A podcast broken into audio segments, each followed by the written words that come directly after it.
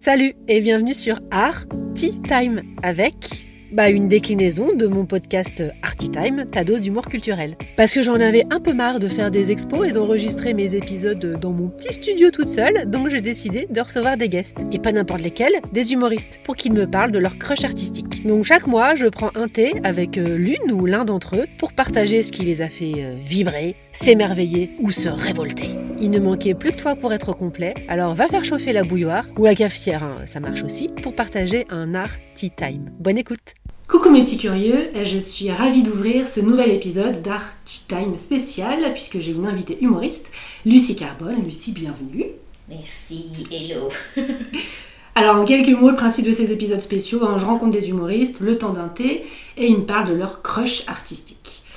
Mais avant ça, je laisse Lucie peut-être se présenter. Donc, t'es humoriste, ok, mais dis-nous en plus.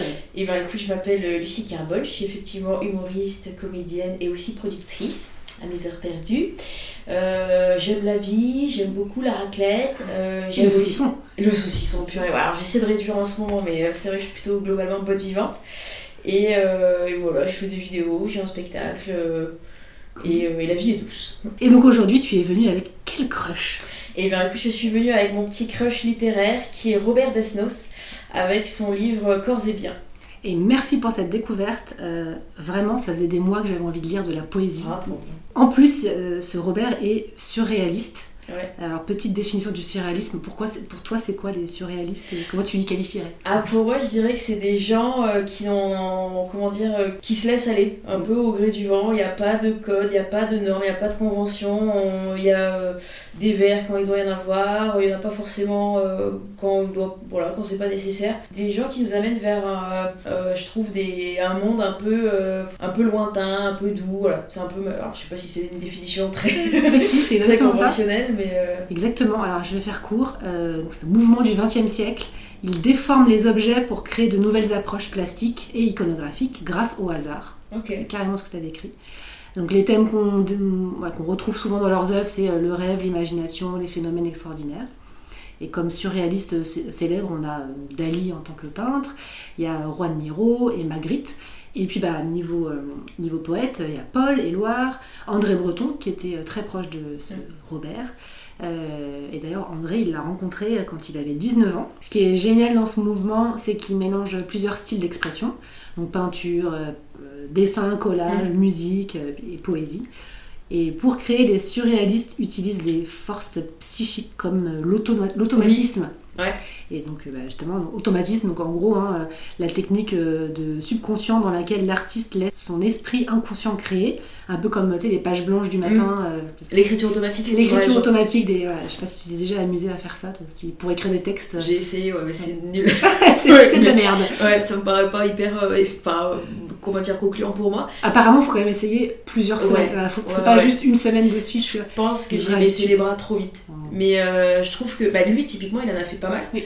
Et je trouve que se réveiller comme ça et puis te laisser aller, il y a quelque chose de hyper euh, instinctif, organique que je trouve euh, assez, euh, assez incroyable. quoi. Du coup, pour écrire tes sketchs, tu fais comment? T'as une autre technique ou... Alors moi je pars quand même toujours de quelque chose d'assez, euh, comment dire, un peu de l'ordre de l'émotion, une surprise, une colère, une tristesse, une joie. Euh, après comme justement c'est très émotionnel, j'ai besoin quand même à un moment de laisser retomber la patte, Mm.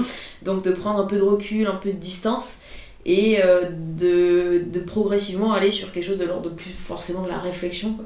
Donc c'est là que je vais arriver sur, euh, je sais pas, des comparaisons Mm. ou des, des choses un peu plus imagées, Euh, mais c'est dans un second temps. Mm.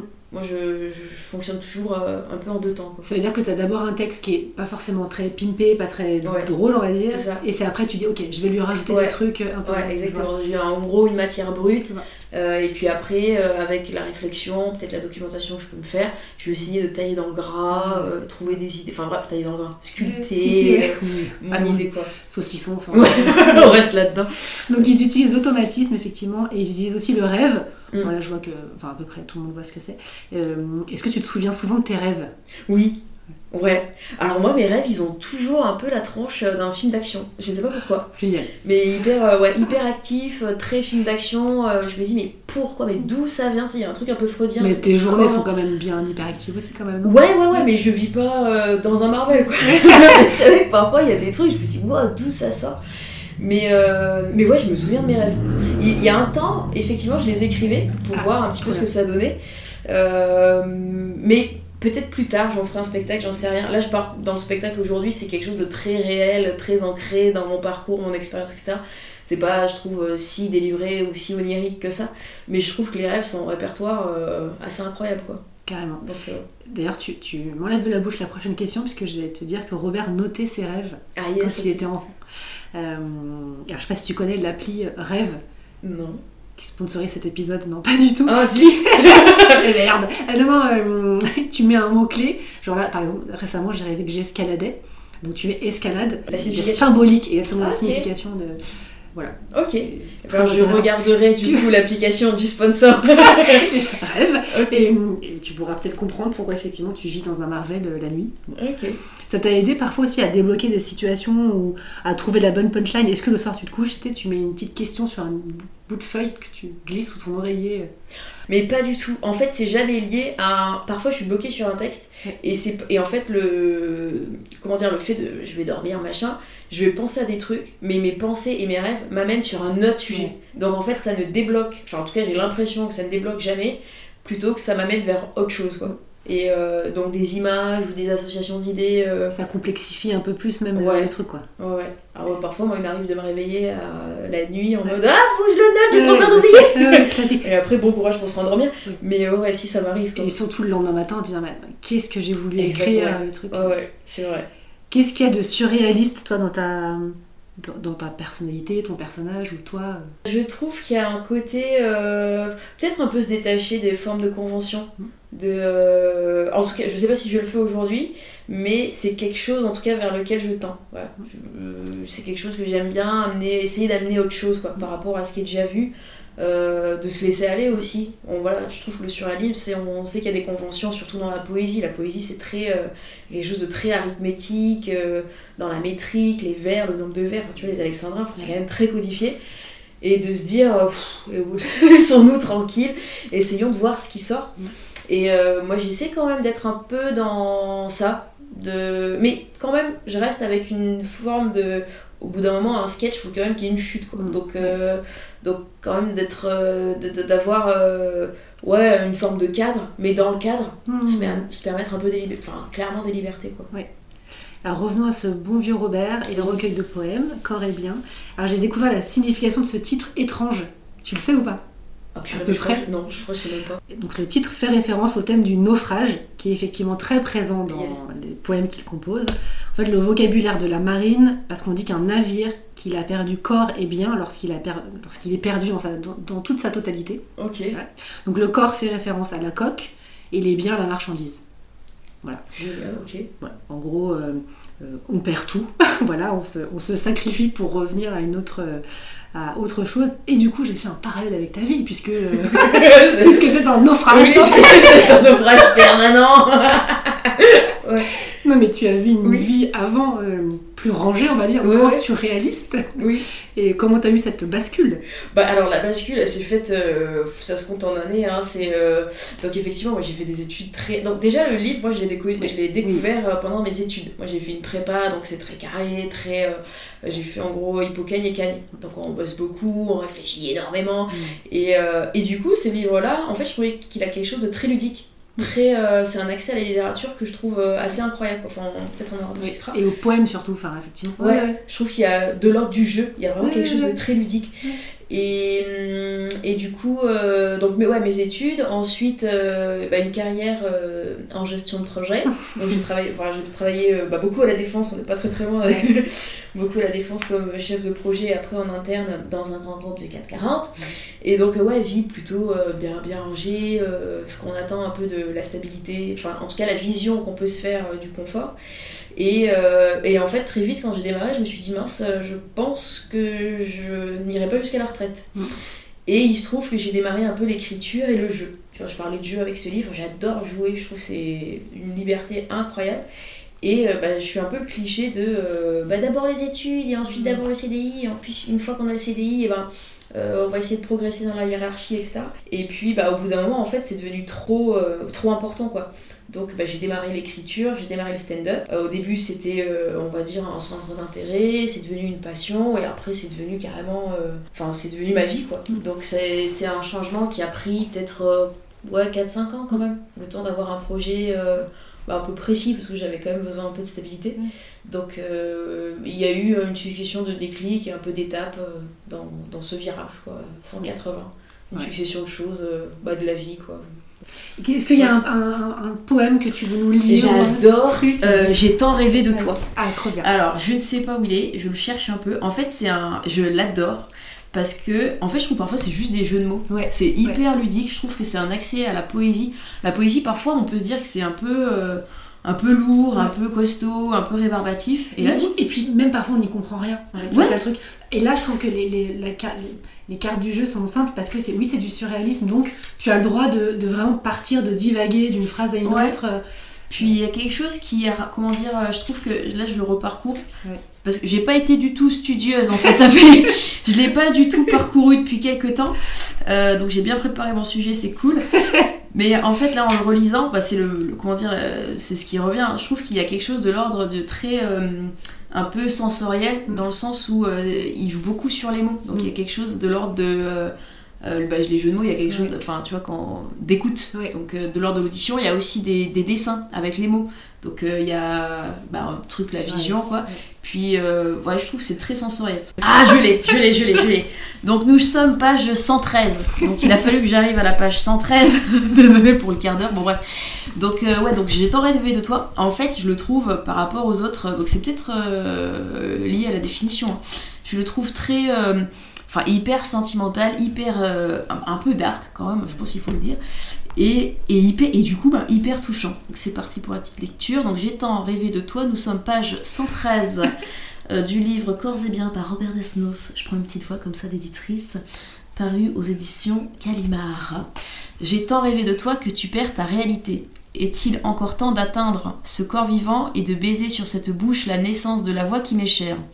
J'ai tant rêvé de toi que mes bras habitués en étreignant ton ombre, en étreignant ton ombre, à se croiser sur ma poitrine articule Lucie, ne se plierait pas au contour de ton corps peut-être, et que devant l'apparence réelle de ce qui me hante et me gouverne depuis des jours et des années, je deviendrai une ombre sans doute. Ô balance sentimentale, j'ai tant rêvé de toi qu'il n'est plus temps sans doute que je m'éveille, je dors debout, le corps exposé à toutes les apparences de la vie et de l'amour et toi, la seule qui compte aujourd'hui pour moi, je pourrais moins toucher ton front et tes lèvres que les premières lèvres et le premier fond venu. J'ai tant rêvé de toi, tant marché, parlé, couché avec ton fantôme, qu'il ne me reste plus peut-être, et pourtant qu'à être fantôme parmi les fantômes, et plus ombre cent fois que l'ombre qui se promène et se promènera allègrement sur le cadran solaire de ta vie. Merci. Tout un programme. Avec plaisir. Effectivement, je pense que cette personne est morte. Oui, oui, il y, a, un indice. ouais. Non, mais je le trouve. Euh, Enfin, je sais pas, il y a des images que je trouve euh, hyper. Euh, bah, aussi euh, touchantes que. un peu tragiques, quoi. Mais mais il y a quand même, je trouve, paradoxalement, vachement d'espoir quand même dans ce. on finit quand même par le cadran solaire de ta vie, quoi. oui, cette personne est décédée. Oui, il y a, d'autres poètes que tu aimes ou c'était. Alors, j'ai eu un coup de cœur sur celui-ci. Parce qu'en fait, je sais pas pourquoi.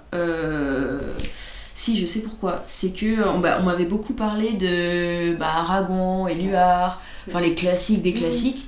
Et quand je suis tombée là-dessus, je me suis dit mince, pourquoi il a pas survécu euh, mm. Pourquoi il a pas la même notoriété Et donc je pense qu'il y a peut-être un côté un peu rebelle de oh purée, pourquoi on connaît pas celui-là quoi mm. Parce que je le trouve vraiment euh, incroyable. Après, par rapport à ta question, j'adore quand même euh, Baudelaire et Rimbaud. Ah, j'ai eu une grosse phase Rimbaud qui s'est arrêté trop jeune. Hein. très petite carrière, mais très belle carrière. Plus Rimbaud que Baudelaire d'ailleurs, même en y réfléchissant. Mais, euh, Et parfois, du coup, tu les relis, c'est quand il y a... ça correspond à un moment. Euh, je sais pas, quand tu vas très très bien ou très très mal Alors oui, tout à fait. j'ai envie de pleurer. Ouais, quand j'ai envie de me... Ouais, ouais. Quand j'ai... Alors quand j'ai une... Euh, comment dire Je pense une forme de un peu mélancolie. Mm. Généralement, je ne sais pas pourquoi, c'est associé aux fêtes de fin d'année. non, c'est, je crois qu'il y a un effet hiver, tu fais le bilan de la... peut-être de l'année. Euh, ouais, la poésie, c'est toujours, c'est un peu, euh, pas le phare dans la nuit, mais c'est un peu un repère, quoi. J'y Mhm. reviens, euh, enfin un boomerang, quoi. Vraiment, j'y reviens assez régulièrement. Je pars, je reviens, je pars, je reviens. Et c'est souvent les mêmes. J'ai très peu de découvertes, malheureusement, en poésie. Je reviens toujours vers les mêmes. Victor Hugo aussi de temps en temps. Là, je me suis quand même mise à Victor Hugo il y a pas très longtemps. C'est un côté, ça te rassure aussi de te dire de relire des choses aussi que Ouais. tu connais peut-être. euh. Puis je trouve qu'il y a. euh, En fait, c'est toujours une manière aussi de revoir euh, des classiques. Tu vois, parce qu'on parle de. Tu vois, là, c'est les années 40. Ouais. Euh, Victor Hugo, c'est fin 19e, si je me Ouais. trompe pas. Et je trouve que. Enfin, j'aime bien de temps en temps revenir justement aux classiques. Parce qu'il y a des images, il y a des. euh, euh, et puis il y a des choses qui sont intemporelles, tu vois. Exactement, c'est euh, Très contemporain en fait. Ouais. Ouais. des choses qui sont toujours d'actu. Par exemple, j'ai lu un poème sur le Victor Hugo quand il parle de ses deux filles. Oh bon, alors moi j'ai pas d'enfant, mais c'est des choses. euh, Enfin, ça me touche, Ouais, tu vois, parce que par rapport à la parentalité, euh, j'ai un papa. Enfin, Mm. donc je trouve super quoi. Puis là, tu vois, le poème qu'on a lu, ça parle d'amour. Donc c'est très, c'est des choses qui restent d'actu, enfin d'actu, qui restent euh, intimes avec euh, 200 ans ou 300 ans ou même parfois plus euh, de décalage quoi. Donc je trouve ça intéressant de, ouais, de se replancher, de se replancher, de se replonger de temps en temps dans des, puis c'est une autre forme d'art aussi par rapport à ce que je fais. J'allais y venir justement. Est-ce que tu me disais avant que- qu'on mette enregistré Ouais. que tu allais aussi beaucoup dans les musées. Ouais. Euh, Raconte-nous ce que ça te fait d'aller dans un musée. Bah, c'est un peu. euh, ça me détend, moi, les musées. C'est euh, une forme de. C'est un peu une douche, un peu Ouais. intellectuelle. Tu vois, je me dis, ah tiens, ça. J'aurais jamais vu ça comme ça, qui intéressant. C'est un peu s'ouvrir sur. euh, bah, un peu autre chose, les couleurs. En plus, il y a plein de, bah, il y a plein d'écoles. euh, le, le pointillisme, il y a des trucs, ou l'hyperréalisme, Mm. tu vois. Je suis allée voir une expo euh, sur un photographe qui s'appelle Elliot Erwick. Ah bien sûr. Et en fait, je trouve ces photos Ouais, incroyables. Je les trouve très drôles. Je vous en parle dans l'épisode 26. Ah, voilà. Il me semble, 26, je crois. Ah, euh, en tout cas, je vous en parle. En plus, on fait des rappels par rapport aux Oui. autres épisodes, c'est trop bien. Et je trouve ça, incroyable. et je trouve ça trop, en fait, c'est trop stimulant de- Mm. d'aller voir euh, des disciplines euh, diverses, quoi, différentes. autres. euh, et donc, ça me stimule de, je sais pas, dans, je sais pas, il y a des choses, je me dis ah tiens là, je vais faire pas de la caricature, mais dans mes sketchs, essayer d'amener des personnages peut-être un peu plus grossiers, ou au contraire, quand je vais voir un truc hyper réaliste, tu vois, en peinture, par exemple, je suis allée, euh, je vais raconter ma vie, je suis allée Oui. en novembre euh, à Madrid avec mes parents, et euh, j'ai vu le musée du Prado. Oui. Et en fait, ça m'a remis, j'adore les peintres espagnols, genre euh, Velázquez, El Greco, etc. Et donc, ils ont quelque chose d'hyper réaliste par rapport aux espagnols qu'on connaît, genre euh, bah, typiquement euh, Picasso, euh, où c'est encore une autre école. Parlons pas de Picasso. Ouais. Ok. Voilà, tu vois, Velasquez, il y a Ouais. quelque chose dans sa peinture de Ouais. très très Ouais. réaliste. Ouais. Et je me dis, waouh, ok, intéressant, euh, cette forme de réalisme. Tu vois, par exemple, typiquement sur les vidéos que je fais sur le milieu du travail, Oui. c'est très réaliste. C'est pas du tout absurde, c'est pas du tout. euh, c'est à peine caricaturé. À peine caricaturage, je Ouais. te confirme. Et du coup, je me dis, ah, intéressant d'amener euh, des styles euh, dans ce qu'on. Alors évidemment, en respectant un peu son univers, enfin, comment dire, c'est un peu un tremplin, enfin, ça me stimule. Ça stimule, je trouve, la créativité et justement essayer de créer une originalité. je sais pas, que les... de sortir quelque chose d'un peu nouveau, quoi. C'est comme ça que tu as construit ton deuxième spectacle. C'est Ouais. le deuxième spectacle hein, que tu as en ce moment, Ouais. euh, qui a tourné tout l'été euh, au point virgule, qui est un grand, grand succès. Ah, c'est sympa. Donc, comment tu as fait du coup pour euh, créer ce deuxième Bah, spectacle alors là, tu, bah, typiquement pareil, je suis partie de choses quand même que j'ai vécues, donc quand même avec une forme de, bah ouais, de réalisme, ou en tout cas Mm. d'authenticité. Et après, quand même, j'ai essayé de d'amener des choses bah, un peu euh, euh, un peu décalées, tu vois, par exemple, soit des scènes de jeu, donc avec des scènes peut-être pas pas cinématographie, pas de cinématographie, parce que je veux dire, mais un peu plus mise en scène, par exemple, ou euh, ou des confrontations de, hum, par exemple, de milieux. Euh, quand je parle du travail, et c'est Oui. ou le travail, c'est, enfin, moi je parle de, quand je parle de travail, euh, souvent, dans mon, enfin en l'occurrence dans mon spectacle, c'est le travail un peu tel qu'on le connaît à la défense, quoi. Ouais.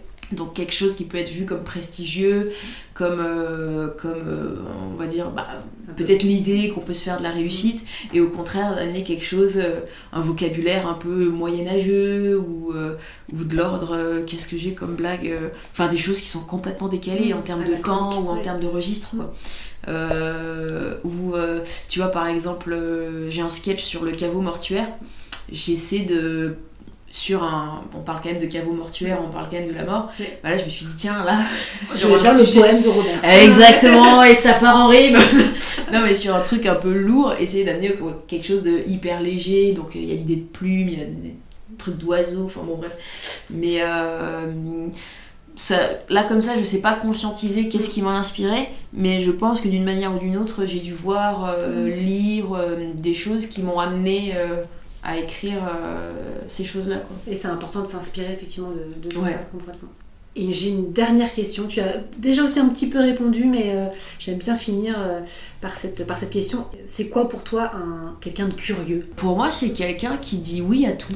C'est Ouais. quelqu'un qui dit euh, ah bah tiens, est-ce qu'on te propose euh, telle expérience, Mm. telle expo, telle œuvre d'art, enfin quelque chose qui n'a peut-être même rien à voir avec tu vois en termes de sensibilité et d'univers, qui va toujours y aller, qui Mm. va toujours dire ah bah ouais vas-y je vais voir, euh, qui dit toujours, qui est toujours un peu en demande, en proposition et puis qui euh, qui a pas peur euh, de peut-être de, de cloison ou de forme de différence. quoi. C'est quelqu'un qui euh, qui, Qui ose aller aussi vers des choses qu'il connaît pas Ouais. forcément. ouais ouais C'est aussi vachement lié, je trouve, à la confiance, parce qu'il faut Mm. aussi avoir confiance.